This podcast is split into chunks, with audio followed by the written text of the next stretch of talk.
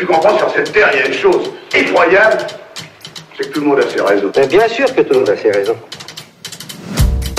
Vous écoutez Le sens de sa vue, le podcast politique du VIF. Bonjour, je suis Nicolas de Decker et je suis journaliste au VIF. Dans le podcast Le sens de sa vue, je pars à la rencontre d'une personnalité politique pour comprendre et pour discuter les raisons et les fondements de son engagement.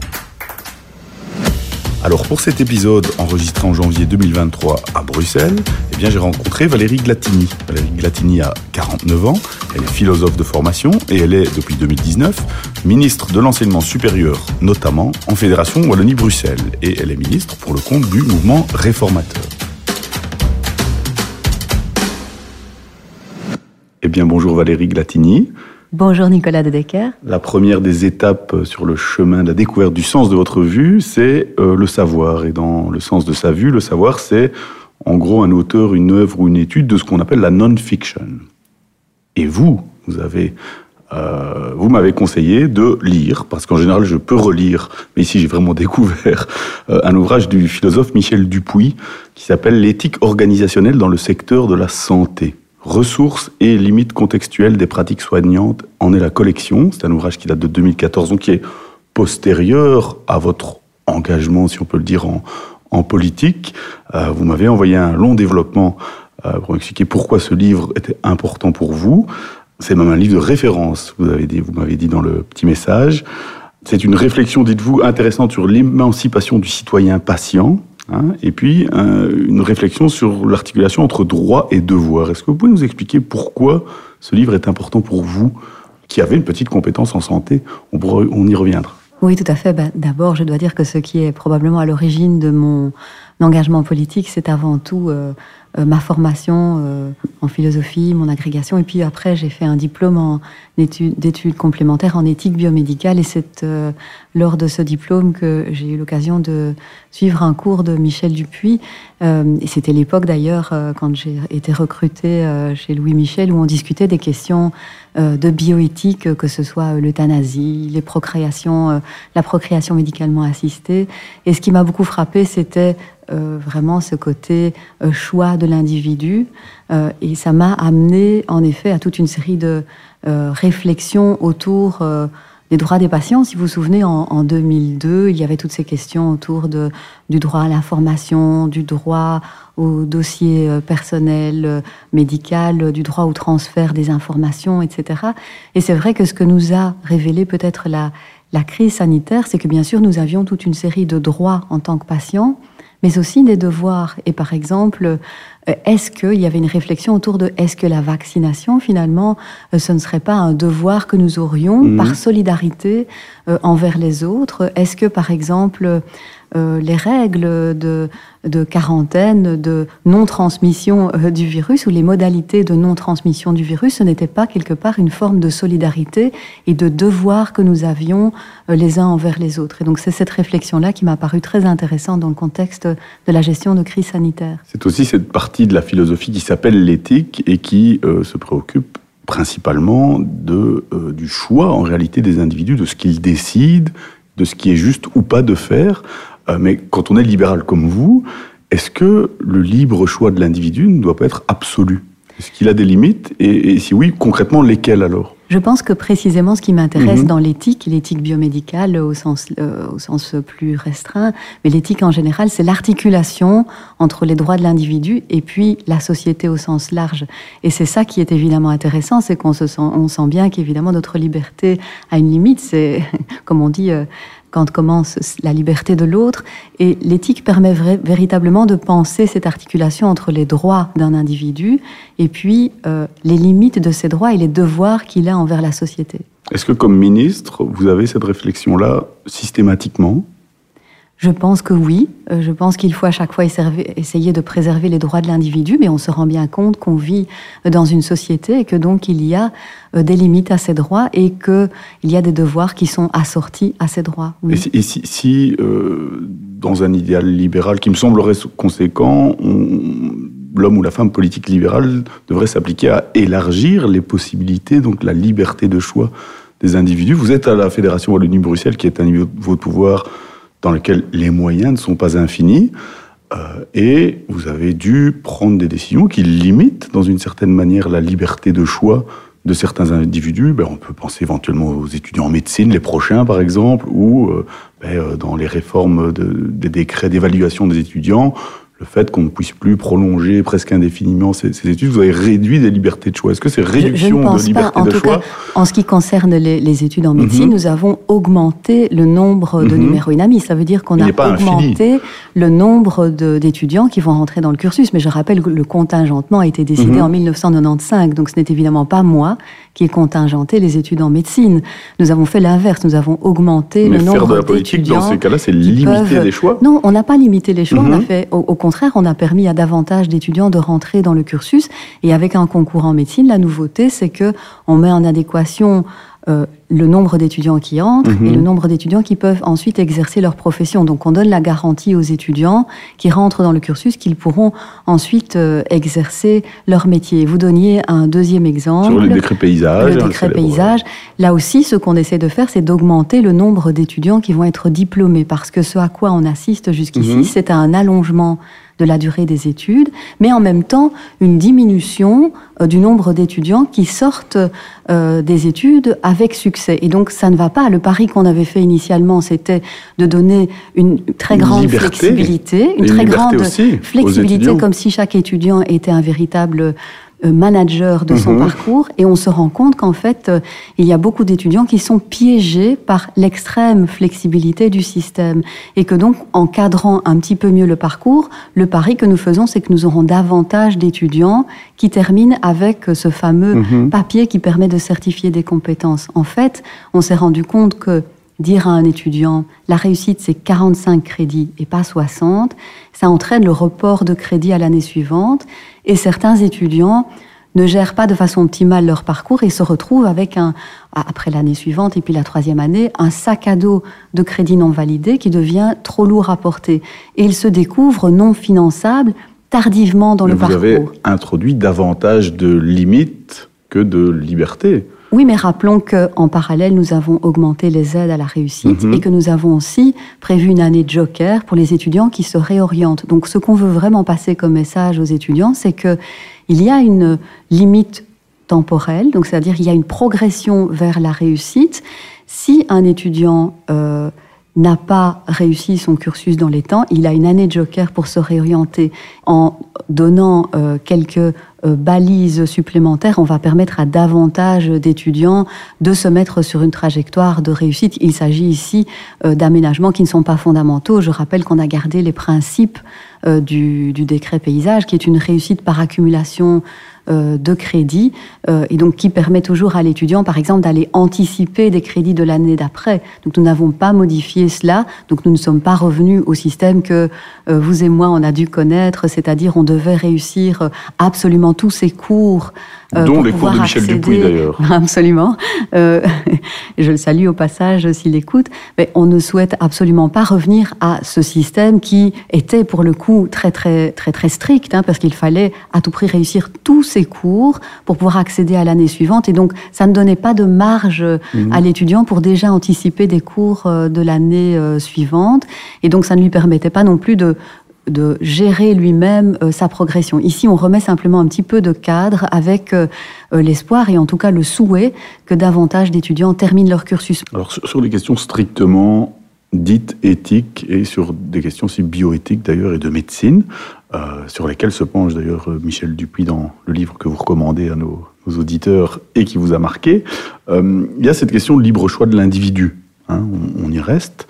Euh, mais est-ce qu'elle n'est pas contradictoire dans une certaine mesure avec la position de votre parti lui-même, qui est aussi une position de liberté, mais ici des parlementaires? Dans les questions de législation dont vous avez parlé euh, tout à l'heure, mais dans toute l'histoire de ces dossiers éthiques en Belgique, les libéraux, et spécifiquement les libéraux francophones, ont proclamé une liberté de vote. Ça veut dire que il est possible, au mouvement réformateur aujourd'hui, qu'il y ait des gens très opposés au droit à l'avortement ou à l'euthanasie ou euh, aux différents droits euh, des, minorités sexuelles euh, et des gens qui sont très favorables. Est-ce que ça n'est pas une liberté qui conduit à restreindre la liberté, spécialement des personnes concernées, puisque il est possible que des personnes euh, battant pavillon libéral décide de limiter la liberté de choix, par exemple, des femmes de, se, faire avorter Est-ce que ce n'est pas un paradoxe ou une difficulté de gérer la liberté individuelle, en l'occurrence des mandataires, et la liberté des personnes concernées Je pense que précisément en donnant le choix euh, des parlementaires sur les questions éthiques, on respecte euh, la liberté individuelle.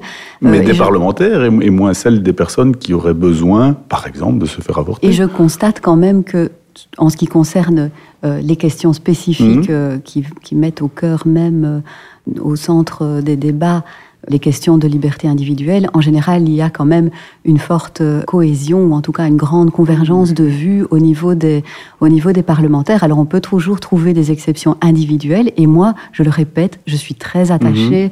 à ce que nous n'ayons pas de prêt-à-penser euh, dans lequel on doit rentrer. Euh, c'est la, la, raison même de mon attachement euh, au Parti libéral, c'est que nous n'ayons pas de prêt-à-penser, de raccourci intellectuel dans lequel on doit rentrer, ou de, costume qui est déjà euh, tout prêt pour nous et dans lequel on doit euh, se fondre. Et moi, on ne m'a jamais demandé d'adhérer euh, avec euh, injonction à telle ou telle euh, vision du parti, et en particulier sur les questions éthiques. Donc je revendique cette liberté, et elle ne m'apparaît pas contradictoire. Bien sûr, on peut toujours avoir des débats, et on en a, et nous sommes d'ailleurs réputés pour ça, pour avoir beaucoup de débats internes, et d'ailleurs ils se retrouvent fréquemment dans la presse, et je trouve que c'est même une valeur ajoutée, et une des raisons pour lesquelles j'appartiens à ce parti.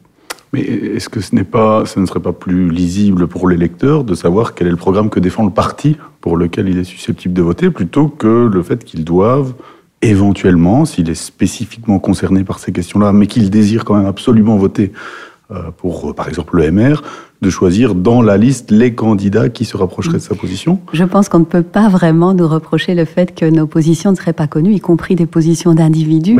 On le sait que sur la question, par exemple, sur les choix éthiques, euh, mhm. il y a eu euh, une grande visibilité de positions individuelles au sein du parti, ce qui permet, je pense, à l'électeur euh, de faire son choix en, toute connaissance de cause. Je pense qu'il y a une chose qu'on ne peut pas reprocher aux libéraux, c'est le fait qu'ils ne seraient pas transparents par rapport aux positions. Et à l'inverse, alors pourquoi limite-t-on cette liberté aux questions éthiques, historiquement aussi d'ailleurs aux questions d'enseignement, euh, sachant comment c'est polarisé en Belgique euh, relativement aux, questions philosophiques?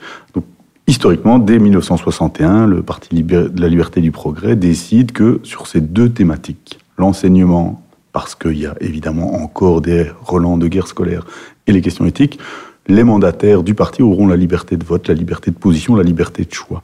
Pourquoi est-ce que alors on ne pourrait pas pousser la logique plus loin et se dire ben, on a la liberté de positionnement sur tout.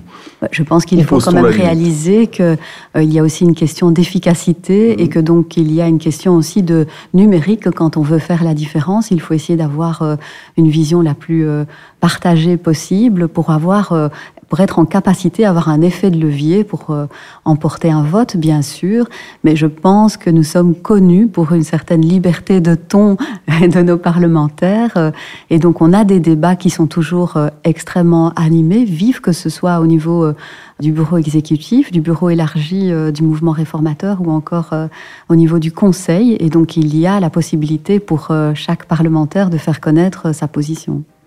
Alors dans le livre de Michel Dupuis, qui est un livre très dense et très riche, euh, il y a un petit passage sur qui est intitulé Leadership et narcissisme, donc qui se préoccupe de l'éthique organisationnelle dans le secteur, secteur, spécifique des soins de santé, donc dans les hôpitaux, etc., euh, les institutions de soins de santé et au-delà.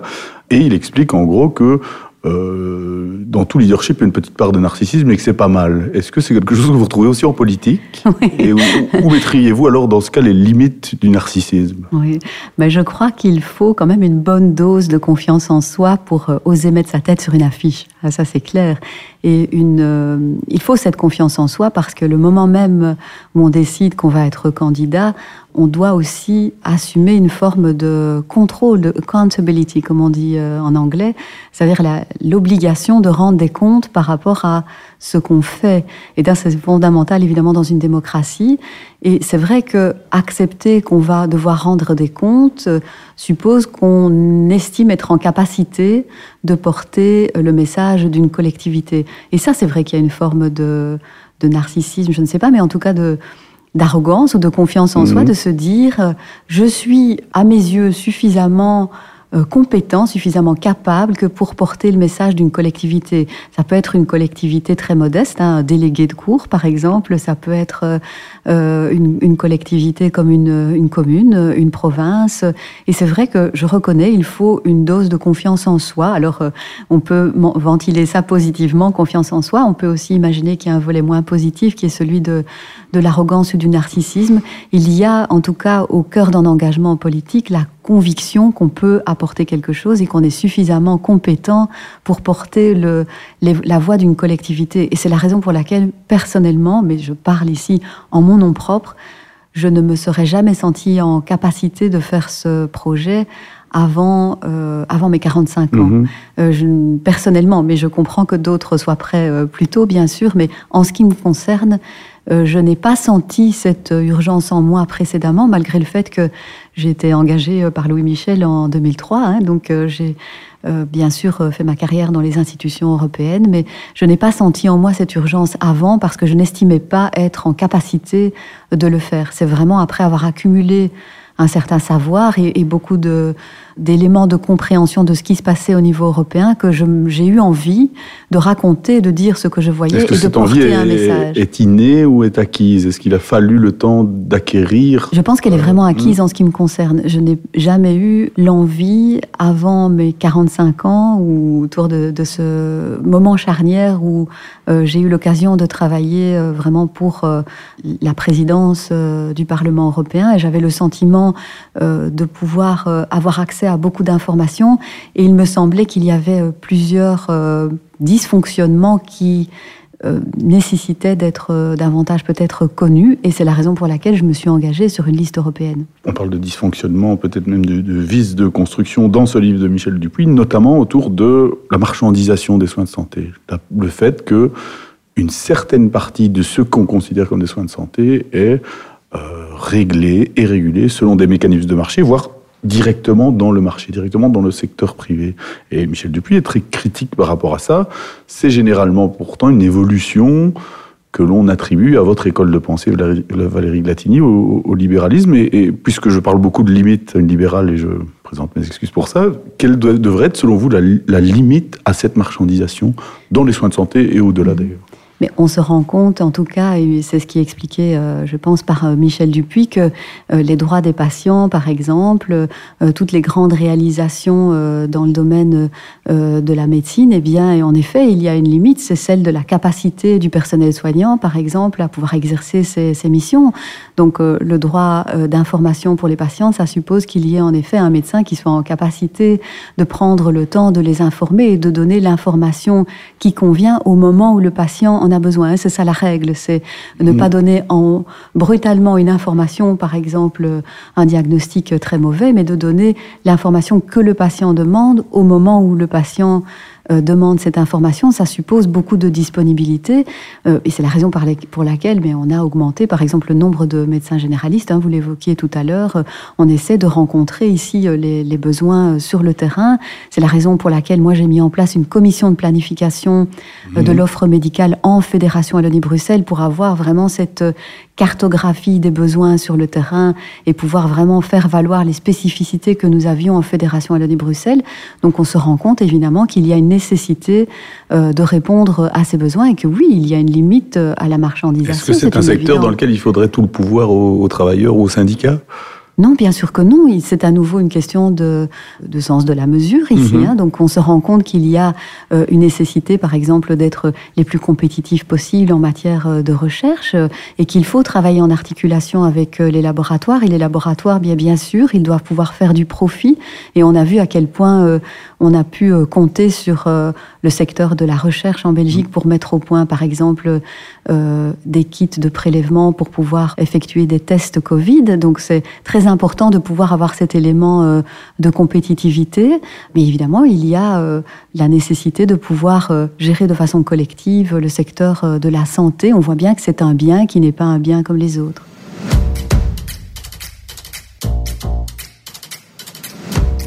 Alors Valérie Latini, le deuxième chapitre du sens de votre vue, c'est ce qu'on appelle la scène.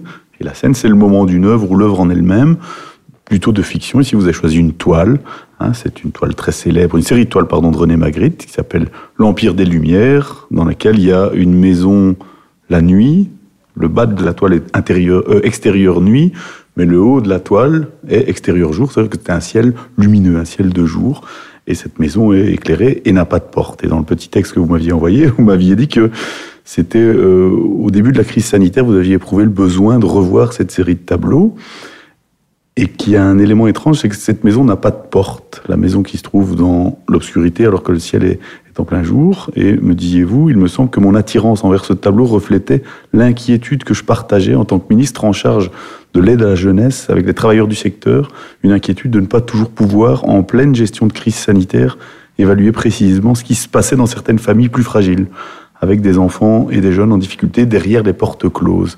Est-ce que vous avez euh, trouvé d'autres portes closes dans votre carrière politique depuis 2019 bah, Les portes closes, en tout cas, c'était euh, une référence à ce sentiment euh, étrange de ne plus être en connexion avec les autres pendant la crise sanitaire. Et donc, je pense que oui, j'ai éprouvé d'autres portes closes quand on a, par exemple, euh, vécu ça, hein, cette, cette euh, gestion de crise sanitaire où on avait l'impression de ne pas pouvoir faire entendre parfois les intérêts euh, mm. de, de, nos secteurs. On sait qu'il y avait eu un, il y a eu un mal-être étudiant très très important.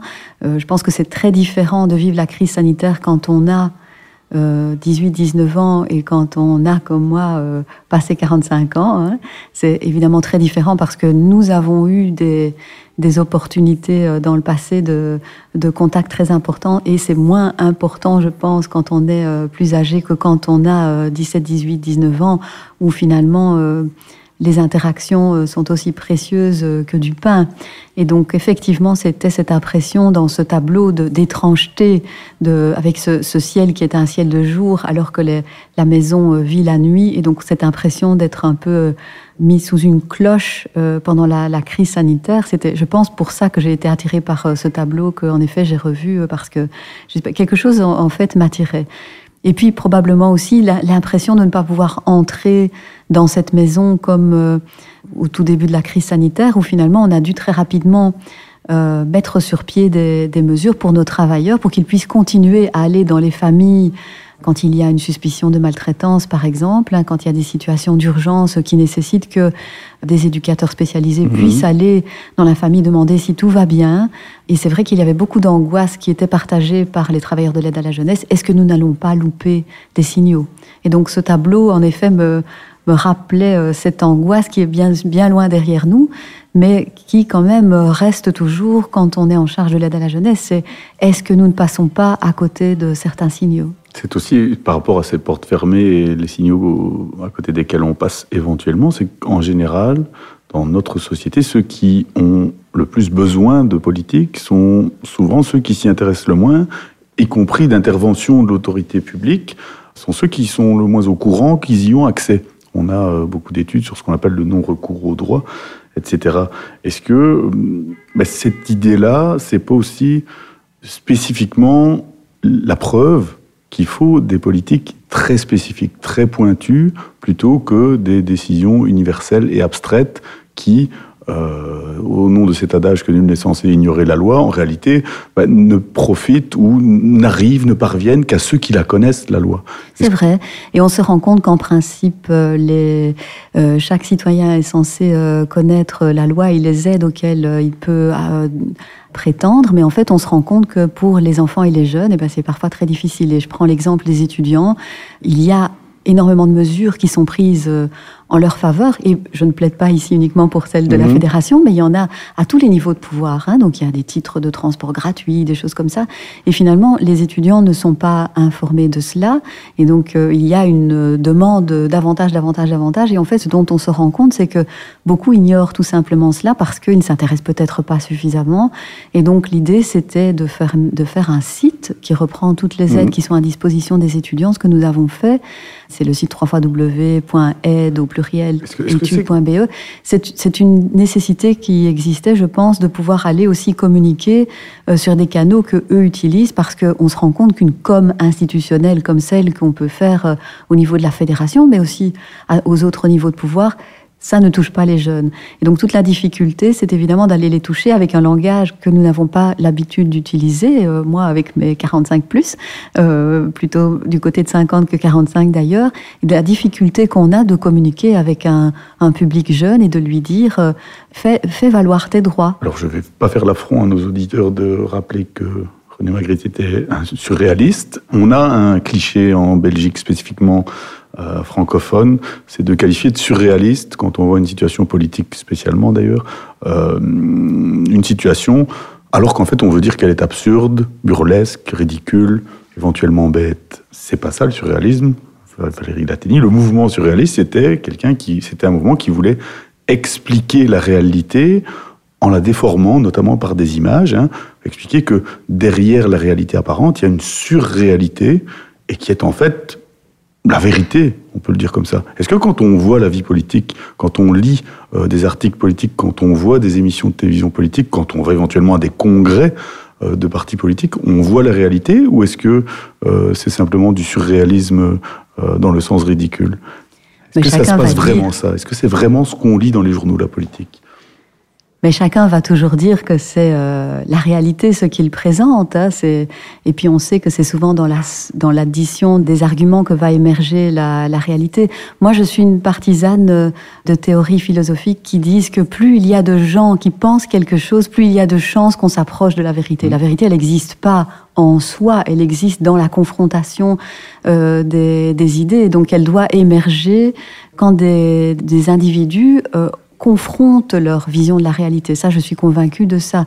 Et donc, euh, j'accorde beaucoup d'importance, par exemple, aux personnes qui vont remettre en cause la façon, les, les lois de la rhétorique. On sait que, plus, par exemple, plusieurs euh, contre-vérités ou semi-vérités assénées euh, de façon répétée deviennent, deviennent, une vérité. Euh, et donc, je pense qu'il est très important de pouvoir déconstruire ces éléments-là, et ça passe par une confrontation des idées. Mais si on demande, par exemple, un domaine qui vous conserve, et je sais que ça vous, ça vous énerve, donc je, ça m'énerve aussi, donc je peux me permettre de le, de le dire. Euh, si on demande à, dans la population, si on fait un sondage sur la responsabilité des neuf ministres de la Santé dans les éventuels couacs de la gestion du Covid par, le, par la Belgique, ben, beaucoup de gens vont vous le dire, ben oui, c'est la faute des neuf ministres de la Santé. Mhm. Ça vous énerve, mais c'est une vérité qui n'en est pas une, mais qui est très répandue. C'est une opinion qui est très répandue. Est-ce que c'est pas contradictoire avec ce que vous disiez? C'est pour ça qu'il est très important, je pense, de déconstruire, déconstruire absolument. Euh, et c'est pour ça qu'il faut euh, lutter contre certaines règles de la rhétorique. Et Aristote disait déjà que euh, il y a souvent le, le pathos à l'origine d'une mauvaise utilisation. Euh, mhm des règles de l'argumentation. Hein, donc on utilise quelque chose pour faire peur. Et donc là, on dit, ah oui, euh, l'État est très mal organisé. C'est la, la, raison pour laquelle on n'arrive pas à organiser la, la, gestion de la crise sanitaire qui, au final, euh, s'est révélée être plutôt positive avec tous les, tous les éléments de précaution qu'il convient d'adopter parce qu'il y a des personnes, bien sûr, qui sont décédées et des décès qu'on aurait peut-être pu éviter. Mais ici, en l'occurrence, c'est vrai que les neuf ministres de la Santé, ça me semble être une contre-vérité ou en tout cas, euh, bien sûr, il y a neuf personnes qui se réunissent lorsqu'il y a une conférence interministérielle santé.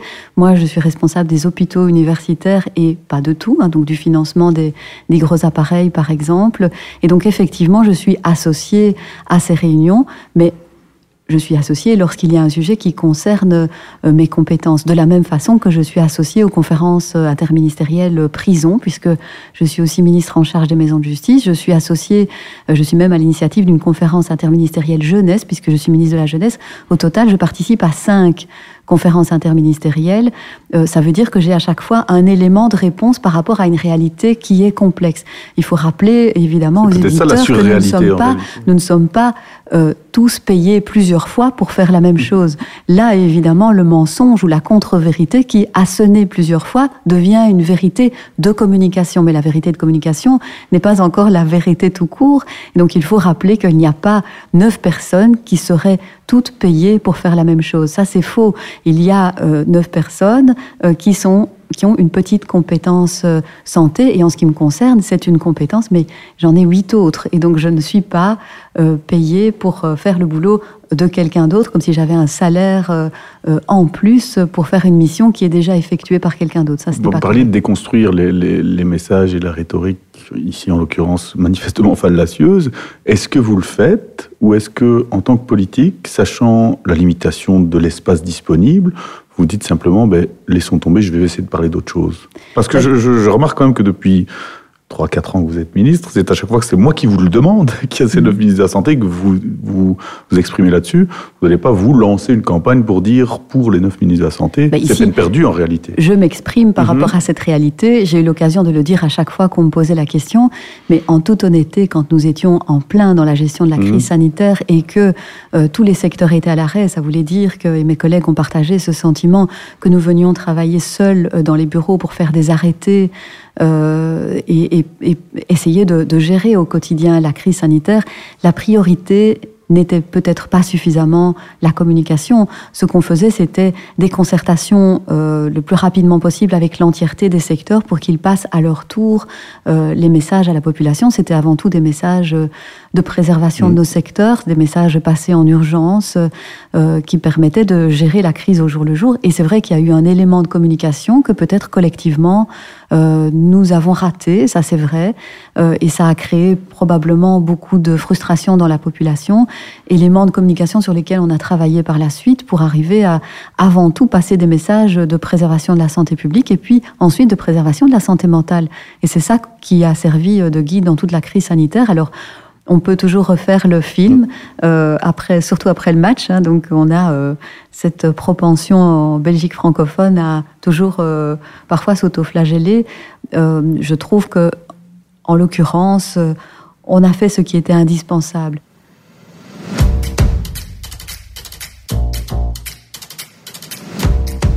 Alors le troisième chapitre, euh, Valérie Latini, dans le sens de sa vue, c'est le soi, et je vous ai demandé de m'évoquer un moment précis, une rencontre, un lieu ou un milieu bah, qui a orienté le vôtre, euh, de sens de votre vue, et vous m'avez dit que c'était votre rencontre avec Guy Verhofstadt dans sa fonction de Premier ministre. Donc Guy Verhofstadt a été Premier ministre entre 1999 et 2008, euh, et puis dans celle de président du groupe des libéraux au Parlement européen, hein, qu'il a occupé après euh, son magistère aux 16 rues de la Loi. Ça vous a profondément marqué, avez-vous dit, solaire, inspirant, impatient, toujours pressé. Il avait et il a toujours la conviction qu'il pouvait peser sur, sur les événements.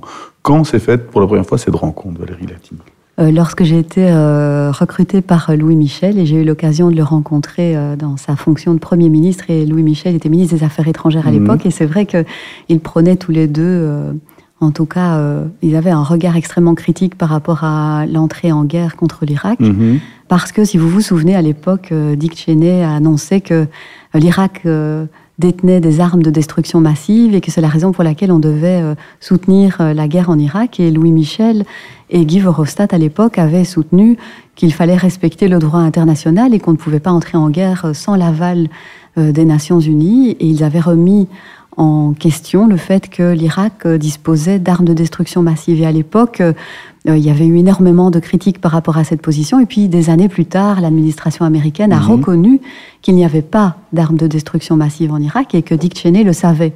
Et donc là aussi, ça m'est apparu très clairement le fait que euh, on peut utiliser une émotion, hein, celle de l'angoisse face à des armes de destruction massive, euh, pour influencer une décision, emporter la conviction. Donc il y a un élément de pathos qui peut être utilisé pour la prise de décision. Et c'était évidemment quelque chose qui était assez éclairant pour moi de voir des leaders capables de résister à une émotion de, de peur j'ai essayé toujours de retrouver ça dans mon action, essayer de ne pas être guidé par, euh, C'est pourtant ce qu'on vous reprochait euh, dans certains milieux, euh, à vous pris au pluriel, monde politique, au moment de la crise du Covid. Hein. on disait, il joue sur nos peurs pour nous imposer euh, des vaccins, des, une dictature euh, sanitaire. Oui, mais à la différence des armes de destruction massive. Le même. Non, non, je suis. Non, non, ça c'est pas exact. À, la différence des armes de destruction massive euh, qui n'existaient pas à ce moment-là en Irak, il y avait un virus qui causait des centaines de morts qu'on aurait pu éviter. Donc il y avait un danger qui était tout à fait réel. Et puis ensuite, nous avons développé, grâce au, talent de, nos chercheurs et de nos universités notamment, hein, nous avons développé un vaccin qui a été distribué très rapidement. Et ce n'est pas quelque chose dont je m'attribue le mérite, puisque c'est mes collègues qui sont, eux, directement en charge de la santé, auxquels je rends hommage pour ça, qui ont été distribués rapidement. Nous avons passé un message collectif pro-vaccination. Moi, je suis, me suis mmh. rendue sur les campus universitaires. On avait développé, euh, déployé des, ailes de vaccination là, parce qu'à ce moment-là, euh, nous n'étions pas dans une situation si favorable au niveau de la, la, crise. Il y avait des contaminations euh, très importantes qui remettaient en cause le fonctionnement même de la société. Alors ce rejet euh, compréhensible et, légitime de, la manipulation rhétorique, Valérie Glatini Est-ce qu'il est l'apanage de Guy Verhofstadt? Est-ce que c'est un apanage libéral? C'est quelque chose qu'on retrouve dans, dans tous les camps, dans toutes les forces politiques, dans toutes les traditions politiques? Est-ce que c'est spécifiquement lié à la personne, à l'idéal ou c'est une qualité humaine qu'on peut retrouver partout? Je suis sûre qu'on peut retrouver cette qualité humaine partout et dans d'autres formations, mais en l'occurrence, ce qui m'a frappé, c'est le courage politique. Hein. c'est le courage politique de Louis Michel, mais aussi de, de Guy Verhofstadt, parce que je veux rappeler que, par exemple, en 2014, euh, ben, Verhofstadt s'était rendu euh, à Kiev, euh, mhm. ou 2014 ou 2015, je me souviens plus exactement, mais il avait vraiment déjà porté le message des opposants à Poutine. Et donc il avait d'ailleurs été placé en 2015 mhm. sur une liste noire euh, de la Russie. Et donc euh, ça, c'était quelque chose qui était euh, tout à fait précurseur à l'époque, hein, ce courage d'aller défendre mhm. les valeurs de la démocratie libérale. Est-ce que quand vous êtes attaqué, vous ne vous dites pas toujours quel manipulateur rhétorique cet adversaire Est-ce que c'est pas toujours l'autre, le manipulateur rhétorique? Et est-ce qu'il vous arrive vous-même de d'utiliser des petites astuces de rhétrice Oui, je pense. Il faut reconnaître en toute humilité qu'il y a des, règles à connaître, ce qui fait qu'on sera euh, dans une logique authentiquement démocratique, c'est la possibilité que chacun puisse connaître et exploiter ces règles mmh. rhétoriques. Je trouve très important qu'on puisse avoir euh, une connaissance partagée des règles de la rhétorique. C'est la raison pour laquelle moi je suis très heureuse d'avoir pu faire des études de philosophie. Alors je ne fais pas de plaidoyer pour ça, mais je suis très heureuse d'avoir pu suivre cette formation qui permet quand même de décoder des règles universelles de la rhétorique, de l'argumentation. Et donc il faut partager très largement ce savoir. Si tout le monde détient cette arme, quelque part nous sommes à égalité et il y a moins de risques d'instrumentalisation euh, et, de, détournement, de dévoiement de ces règles au profit euh, de l'une ou l'autre thèse. Alors, Guy Verhofstadt, c'est un, homme politique qu'on connaît tous, qui a une longue carrière, mais qui a aussi une carrière presque serpentante dans les différents rouages et méandres de, de la vie politique et y compris du libéralisme. Hein. Le, premier Guy Verhofstadt jeune, celui du début des années 80, c'était euh, une espèce d'ultralibéral qu'on surnommait Baby Thatcher, qui voulait privatiser tout et, et renvoyer tous les fonctionnaires possibles et imaginables. Il était flamingant au début des années 90, plutôt belgicain à la fin des années 90.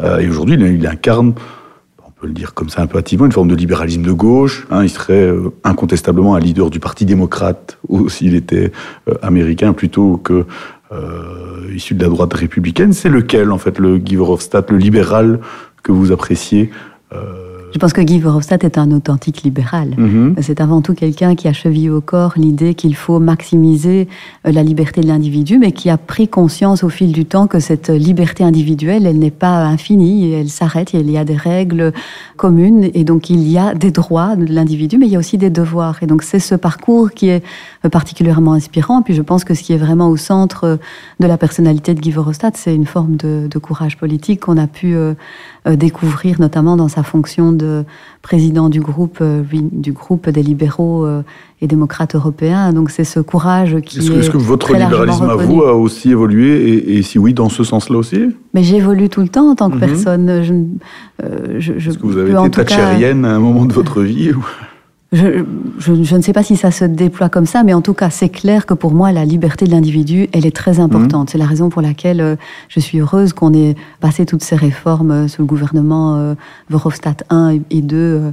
Vous vous souviendrez que c'était le moment où on a pu former un gouvernement, notamment sans les démocrates chrétiens, et donc il y a eu d'énormes avancées, l'euthanasie, les procréations médicalement assistées. Pour moi, c'est très important de, de pouvoir permettre à un individu de compter sur ses propres forces pour s'émanciper ça, c'est vraiment très important. Mais on se rend bien compte que on ne vit pas seul et qu'il y a un élément euh, dont on doit tenir compte, c'est que euh, il y a euh, une inégalité des forces au niveau des mhm. individus. Donc pour moi, ce qui guide vraiment mon action, notamment en, tant que ministre de l'enseignement supérieur, c'est l'excellence, c'est la qualité de la formation, mais c'est aussi l'égalité des chances. Donc je suis libérale, ça veut dire que pour moi, notamment quand j'étais jeune, qui était vraiment important, c'était d'être libre, de pouvoir euh, m'acheter des choses, pouvoir euh, quelque part euh, gérer ma vie comme je le souhaitais.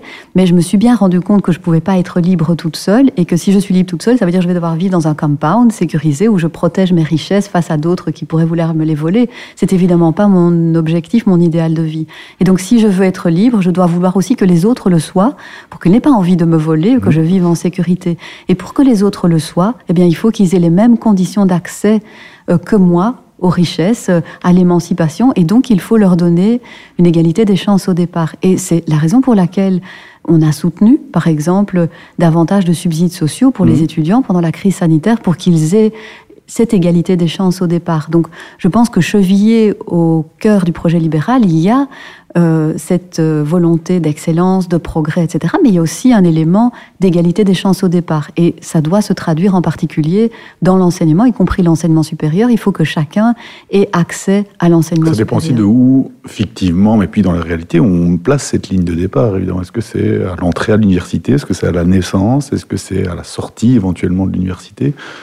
Où, placez-vous la, la ligne L'égalité des chances, elle doit valoir dès le départ, bien sûr. Hein. C'est la mhm. raison pour laquelle euh, euh, ben, on soutient toute une série d'autres mesures, y compris dans l'enseignement obligatoire. Hein. Euh, je pense que c'est très important d'avoir en tête le fait qu'on ne peut pas être libre tout seul, que si on veut être authentiquement libre, il faut aussi vouloir que les autres le soient.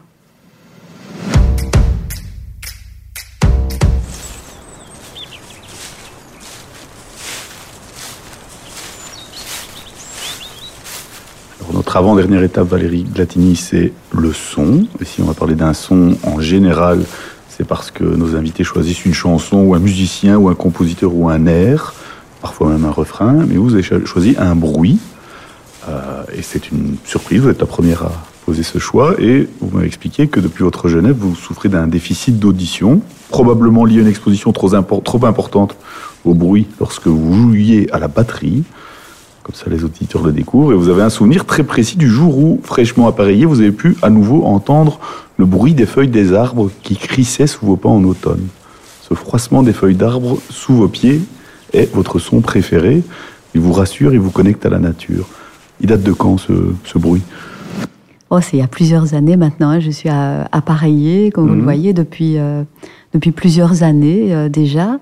Euh, et c'est vrai que le fait d'avoir pu tout d'un coup redécouvrir des sons que je n'entendais plus, hein, donc euh, après cette perte d'audition, ça a été euh, une, une, révélation. Tout d'un coup, je découvrais euh, dans le détail mhm. ces sons et c'est la première fois que j'ai été consciente de pouvoir entendre avec autant d'acuité des sons que plus personne ne remarque et, et j'étais en promenade avec mes chiens dans la forêt et j'ai vraiment eu ce sentiment de de magie finalement de pouvoir à nouveau euh, écouter grâce à la technologie hein, euh, des sons que je n'entendais plus. Et c'est pour toujours associé à quelque chose de, rassurant, de confortable, de, sécurisant. Et je pense que ce sont ce type de sons qui me connectent en particulier à la nature. Est-ce que ça a des conséquences ou une morale politique le fait que vous ayez pu retrouver ce son?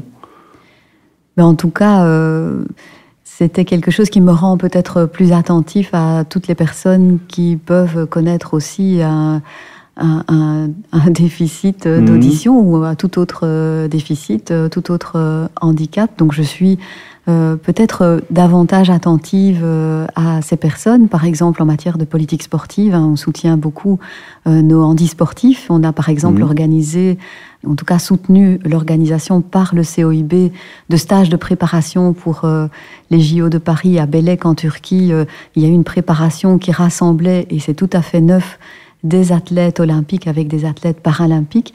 Donc c'est une attention particulière à cette question. Et en tout cas aussi, il y a un, un émerveillement devant ce que la technique euh, peut procurer, puisque moi je n'ai jamais souffert dans ma vie, mmh. alors que j'ai un déficit auditif euh, qui normalement aurait dû me handicaper et ne m'a jamais handicapé. Est-ce que euh, la connexion à la nature pour une libérale, vous en avez parlé ici, euh, c'est pas comme une écologiste qui ferait un city trip en avion?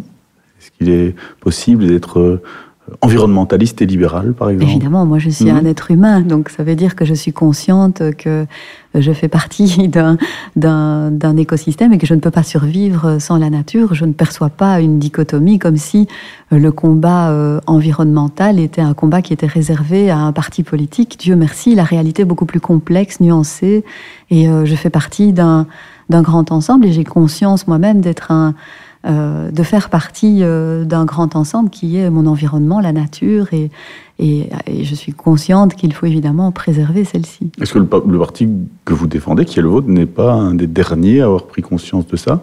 Moi, je ne crois pas. Quand on mmh. défend le nucléaire, on défend aussi euh, moins d'émissions de CO2. Donc, je pense qu'il y a, en tout cas, pas tellement connecté à la nature au bord d'une centrale nucléaire. Il faut faire un effort de peut-être de, de compréhension du message qui est le nôtre, mais c'est sûr que, par exemple, pour l'instant, défendre le nucléaire, c'est aussi défendre moins d'émissions. Et donc, on est tous conscients. Je pense qu'on vit dans un dans un environnement qu'on doit à tout prix préserver. Je n'ai pas entendu de climato-sceptique dans mon parti. Je pense qu'on est simplement dans d'autres réponses que certains et on mhm. fait peut-être davantage confiance à la technologie, à l'innovation. Je parlais tout à l'heure de, de cet émerveillement devant la technologie qui me permet d'entendre comme une euh, personne normale. Et c'est vrai que nous misons davantage sur euh, les nouvelles technologies, sur l'innovation euh, technologique pour répondre aux défis climatiques, mais je pense que nous en sommes tous conscients.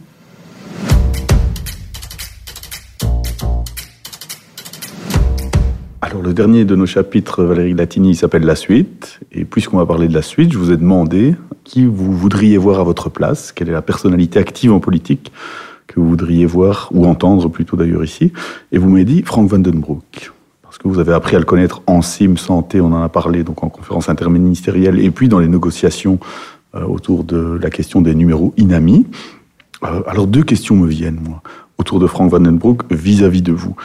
Euh, au sujet de ce socialiste qui est aussi techniquement, ben, à ce titre-là, un de vos adversaires. Est-ce que vous pensez que Frank Vandenbroek est un socialiste Et puis, est-ce que vous pensez que c'est un adversaire? Je ne pense pas que c'est un adversaire, c'est un partenaire mhm. euh, dans des négociations et notamment euh, euh, lors du deal sur les numéros INAMI qui nous a permis d'augmenter le nombre d'étudiants qui rentrent dans le cursus et qui nous a aussi demandé de mettre en place un concours pour donner plus de prévisibilité et notamment la sécurité aux étudiants de pouvoir pratiquer leur métier une fois qu'ils qu'ils sont rentrés dans le cursus. Évidemment, il faut encore réussir ses études, bien sûr. Donc, c'est, je ne dirais pas que c'est un adversaire. Nous ne partageons évidemment pas toujours les mêmes orientations. Je voulais simplement dire que euh, lors de ces négociations et lors de toutes les rencontres qu'on a pu avoir en conférence interministérielle santé, j'ai découvert une personne qui était euh, sensible aux arguments rationnels et on a pu faire valoir par exemple les spécificités en Fédération Wallonie-Bruxelles, par exemple le fait que nous avions davantage d'étudiants français en médecine, c'est-à-dire ces étudiants qui, lorsqu'ils seront diplômés, mmh. vont rentrer avec leur numéro INAMI et donc ne vont pas contribuer au renouvellement de la force de travail. Et vous savez qu'il y avait un matraquage euh, côté de, euh, du nord du pays quant au fait que euh, nous aurions surconsommé, nous n'aurions pas, voilà, et que nous avions quelque part nous n'avions pas été des partenaires loyaux. Euh, je pense qu'il a pu, euh, en tout cas, être sensible à des arguments rationnels et que c'est avec euh, ce type de personnalité. Alors, nous ne sommes pas d'accord sur tout, je tiens à préciser ça. Il ne s'agit pas ici du grand soir où nous nous, embrassons tous chaleureusement. C'est pas ça. C'est simplement dire que avec des partenaires qui sont sensibles à des arguments rationnels, eh bien, on peut vraiment faire fonctionner l'État et arriver à une forme de fédéralisme mature. Et c'est pour cela que je me dis que ça peut être intéressant d'avoir un coup de focus, un coup de projecteur sur euh, une personnalité qui, même si elle est aux affaires depuis longtemps et même si euh, elle a dû gérer la crise sanitaire et donc elle est mieux connue, mériterait peut-être euh, d'être encore mieux connue côté francophone. Quelle sera alors la définition que vous donneriez pardon, de la notion d'adversaire en politique? Un adversaire, en tout cas, c'est quelqu'un qui euh, ou un adversaire euh, crédible, pour moi, c'est quelqu'un qui va jouer avec les mêmes règles que moi en ce qui concerne les règles de la rhétorique dont je parlais. Donc, mhm. on sait qu'il y a certaines choses qui, sont non, qui ne sont pas acceptables et qu'on retrouve dans certaines formations politiques à mon grand regret. Et par exemple, euh, rapporter le message de quelqu'un de façon parcellaire. Hein, par exemple, quand je dis je souhaite que chaque étudiant euh, termine, euh, sorte gagnant de l'enseignement supérieur et qu'on me dit, mais qu'on me demande, est-ce que chaque étudiant doit réussir euh, son année dans le cadre de la crise sanitaire où il y avait une demande d'annuler les examens et que je dis, ben, les étudiants ne gagnent pas forcément tous à la fin de l'année, c'était le, message que je passais pour maintenir les examens et dire ben, on ne peut pas faire réussir tout le monde de mmh. façon automatique et que certaines, certains coupent le message et disent la ministre a dit les étudiants ne gagnent pas tous à la fin, sans citer de l'année. Ça, c'est une manipulation du message. Ça, c'est un dévoiement des règles rhétoriques et des règles de l'argumentation. De la même façon que répéter plusieurs fois une contre-vérité pour que ça devienne une vérité. Donc un partenaire de négociation doit pouvoir respecter les mêmes règles, faire confiance à la rationalité de l'autre, ne jamais faire des attaques ad hominem. ceux qui ne le font pas alors sont des ennemis sont des, ou ben, sont hors du, vous les mettez hors du, du jeu Non, pas du tout. Il faut continuer à dialoguer avec eux en faisant appel à leur rationalité. Donc je pense qu'on est tous conscients que dans une démocratie, il faut euh, discuter avec des gens qui non seulement ne sont pas d'accord avec nous, mais respectent les règles, mais aussi euh, discuter avec des gens qui ont décidé de ne pas les respecter en espérant en faisant le pari de la rationalité des électeurs et en faisant le pari que les électeurs vont détecter le fait que quelqu'un ne joue pas avec les mêmes règles et que ce n'est pas normal de ne pas jouer avec euh, ces règles euh, de la démocratie. Donc je pense qu'il faut effectivement parler à absolument tout le monde et faire le pari de la rationalité de l'électeur, faire le pari que l'électeur va sanctionner quelqu'un qui ne jouerait pas avec les règles de l'argumentation euh, qui ne jouerait pas avec les règles de l'éthique en politique. Eh bien, en tout cas, merci euh, beaucoup Valérie Glatini de nous avoir reçus dans le sens de sa vue. Alors, si ce que m'a dit Valérie Glatini dans le sens de sa vue vous a intéressé, vous pouvez vous procurer le livre de Michel Dupuis sur l'éthique organisationnelle dans le secteur de la santé. Euh, il est euh, paru en 2014 aux éditions Célie Arslan et il est aussi disponible dans euh, les bibliothèques universitaires qu'on peut trouver à travers la Belgique francophone. Et puis, si vous désirez voir un des tableaux de la série L'Empire des Lumières de René Magritte, qui a tant impressionné Valérie Glatini. Je vous déconseille de passer par Sotheby's, puisque l'an passé, il s'en est vendu un à 61 millions d'euros, et ce n'est sans doute pas dans vos moyens. Mais il y en a un exemplaire qui est exposé au musée Magritte à Bruxelles. Vous venez d'écouter Le sens de sa vue, le podcast politique du vif. Découvrez dès le mois prochain une autre personnalité politique. N'hésitez pas à vous abonner à notre chaîne, à partager, à commenter et d'ores et déjà merci de nous avoir écoutés.